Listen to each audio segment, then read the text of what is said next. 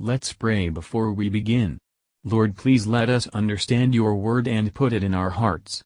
May it shape our lives to be more like your Son. In Jesus' name we ask, Amen. Chapter 3 Now Jehoram the son of Ahab began to reign over Israel in Samaria the eighteenth year of Jehoshaphat king of Judah, and reigned twelve years.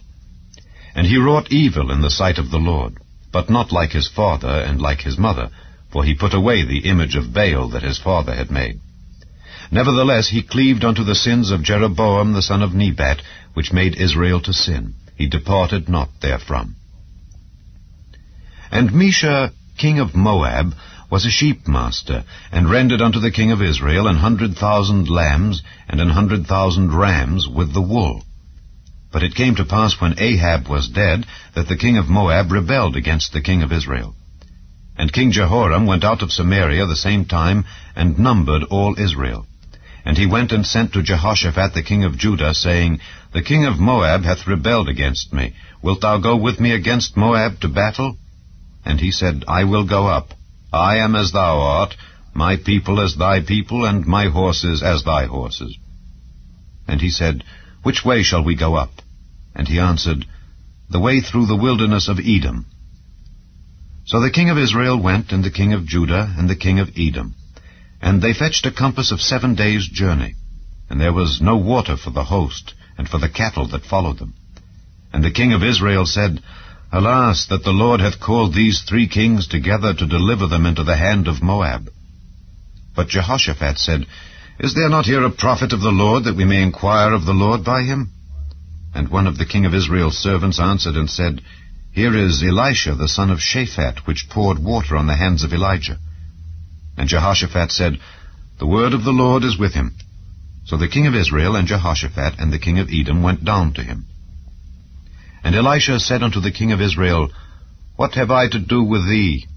Get thee to the prophets of thy father, and to the prophets of thy mother. And the king of Israel said unto him, Nay, for the Lord hath called these three kings together to deliver them into the hand of Moab.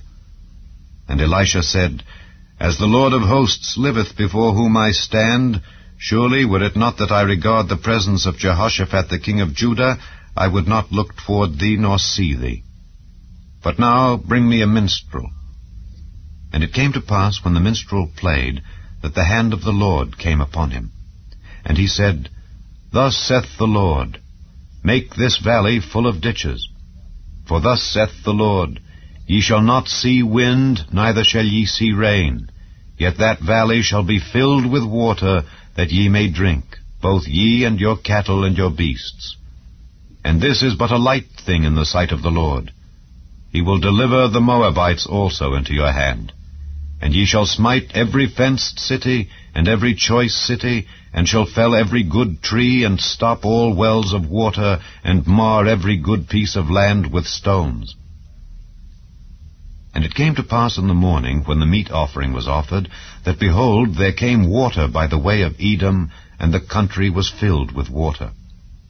And when all the Moabites heard that the kings were come up to fight against them, they gathered all that were able to put on armor, and upward, and stood in the border.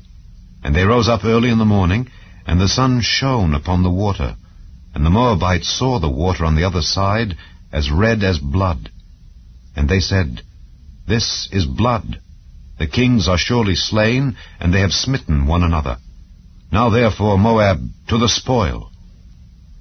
And when they came to the camp of Israel, the Israelites rose up and smote the Moabites, so that they fled before them. But they went forward, smiting the Moabites, even in their country. And they beat down the cities, and on every good piece of land cast every man his stone, and filled it. And they stopped all the wells of water, and felled all the good trees. Only in Kirharaseth left they the stones thereof.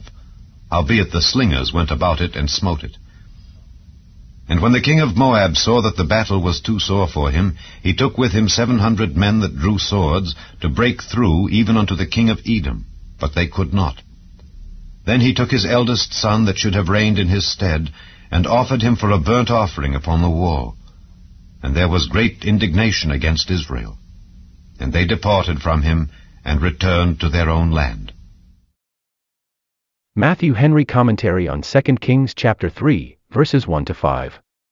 Jehoram took warning by God's judgment, and put away the image of Baal, yet he maintained the worship of the calves. Those do not truly repent or reform, who only part with the sins they lose by, but continue to love the sins that they think to gain by. Verses 6 to 19. The king of Israel laments their distress, and the danger they were in. He called these kings together, yet he charges it upon providence. Thus the foolishness of man perverteth his way. And then his heart fretteth against the Lord. Proverbs 19 verse 3. It was well that Jehoshaphat inquired of the Lord now, but it had been much better if he had done it before he engaged in this war. Good men sometimes neglect their duty, till necessity and affliction drive them to it. Wicked people often fare the better for the friendship and society of the godly.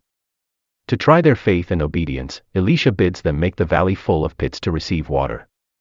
Those who expect God's blessings must dig pools for the rain to fill, as in the valley of Baca, and thus make even that a well. Psalms 84 verse 6. We need not inquire whence the water came. God is not tied to second causes. They that sincerely seek for the dew of God's grace, shall have it, and by it be made more than conquerors. Verses 20 to 27. It is a blessing to be favored with the company of those who have power with God, and can prevail by their prayers. A kingdom may be upheld and prosper, in consequence of the fervent prayers of those who are dear to God. May we place our highest regard upon such as are most precious in his account. When sinners are saying peace, peace, destruction comes upon them, despair will follow their mad presumption.